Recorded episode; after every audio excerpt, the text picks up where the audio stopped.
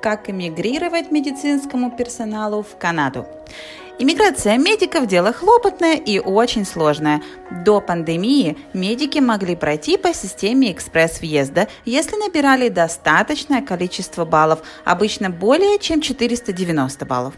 После того, как программа экспресс-въезда для квалифицированных работников приостановилась, Путь в Канаду для медиков практически закрылся.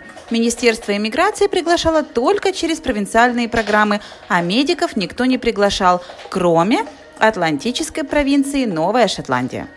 Итак, Новая Шотландия является единственной провинцией, которая до сих пор принимает медсестер и врачей. Как эмигрировать в Новую Шотландию по программе медсестер? Давайте разберемся.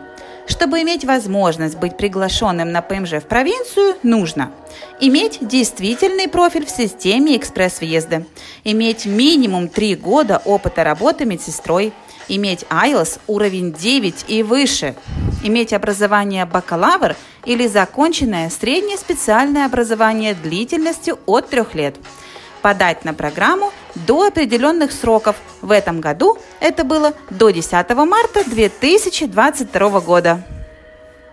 Также в Новую Шотландию могут эмигрировать и врачи, хотя это намного тяжелее. Что нужно врачам? Иметь контракт на работу врачом, одобренный Министерством здравоохранения Новой Шотландии, Nova Scotia Health Authority, или детским педиатрическим госпиталем в Галифаксе имени Исаака Валтона Килома, IWK Health Center.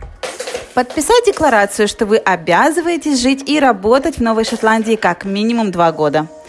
Иметь минимум три года опыта работы имеется в виду за пределами Канады.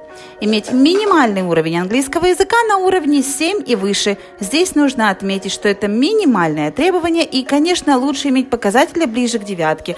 По причине наличия контракта на работу требование к языковому тесту не такое высокое, как у медсестер.